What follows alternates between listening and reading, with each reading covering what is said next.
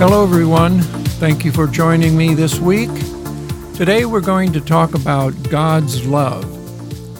Now, this is going to sound strange, but how do you talk about or discuss or pray about, in our case, God's love?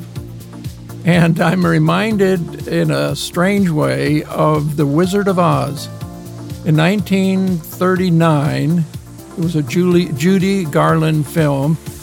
And in The Wizard of Oz, there is Glinda. She's the good witch. And she says to, I think it was uh, Judy Garland asked, Where do you begin or where do you, where do you start? And Glinda says, It's usually best, or something like that. It's usually best to start at the beginning. So that's what we're going to do start at the beginning. And the beginning is God is love.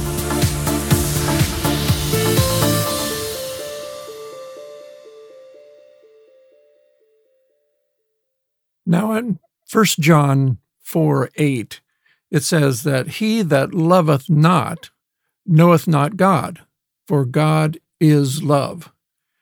Now, we when thinking of God and love, we have a tendency, or I think some people do, have a tendency to think of love as an attribute of God, like the color of his eyes, or that he's a big God, or that his hair is white. That's not the case. Love is who he is. God is made up of love. So we have to see it that way if we really want to understand what love is. And today we're going to pray so that we have that or pray for that understanding of God's love and what it is to us.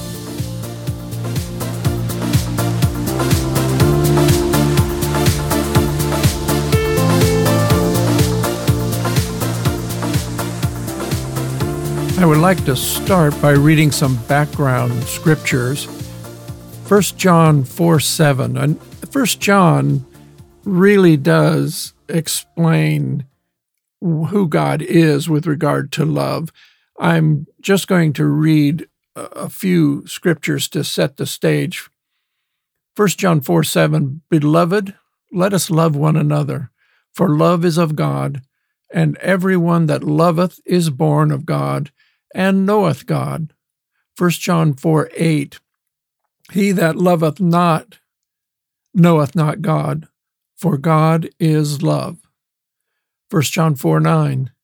In this was manifested the love of God toward us, because that God sent his only begotten Son into the world that we might live through him. At 1 John 4 16, and we have known and believed the love that God hath to us. God is love, and he that dwelleth in love dwelleth in God, and God in him. Now we could go on and talk about 1 Corinthians 13:1. Though I speak with the tongues of men and of angels and have not charity, that's the King James version. We'll we'll say love, have not love. I am become as sounding brass or a tinkling cymbal. Or 13, 1 Corinthians 13, 2. And though I have the gift of prophecy and understanding all mysteries and all knowledge, and though I have all faith, so that I could remove mountains and have not charity or love, I am nothing. All true, very profound. But I want to go into something else. I want to go back to the fact that God is love. He is uh, the essence of love. And we have to think about everything emanates from that. Grace comes from that.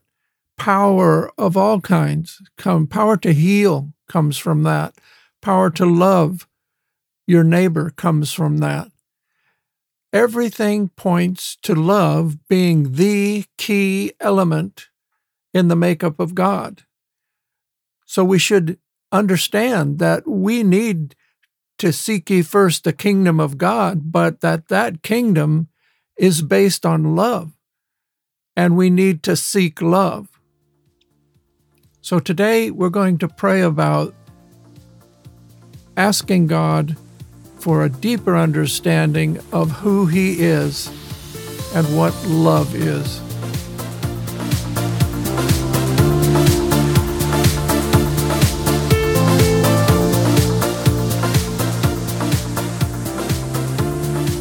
Heavenly Father, we come to you now to ask for wisdom and revelation as to who you are, the essence of who you are. I know that that is a large question, certainly not too large for you, but it seems general, yet I think, I believe it starts there. Show us your essence, your love, you are our Father. That means that you want us to be like you. And you've made it clear from your word that love is who you are, and that we must exhibit love. We must be love like you. That must be at our core. So thank you, Lord, for that understanding. Thank you for that impartation. If we can't understand it yet, with our mind.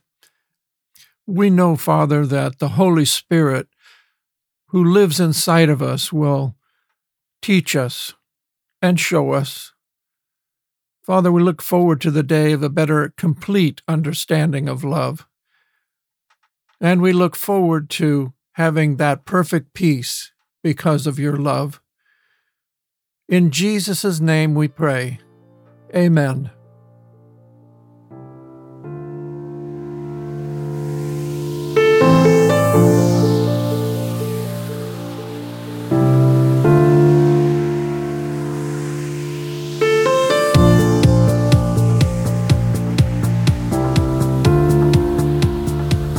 Thank you again for joining me today. Today we prayed about love, and love is the answer. Love will protect, will heal, will demonstrate the power of God. And today in our world, we need that. We need much more of that. So this week, please keep in mind every time you meet someone, either a friend or a stranger, love them as only God can. Thank you again. God bless you. And I pray a blessing on your family. In Jesus' name, amen.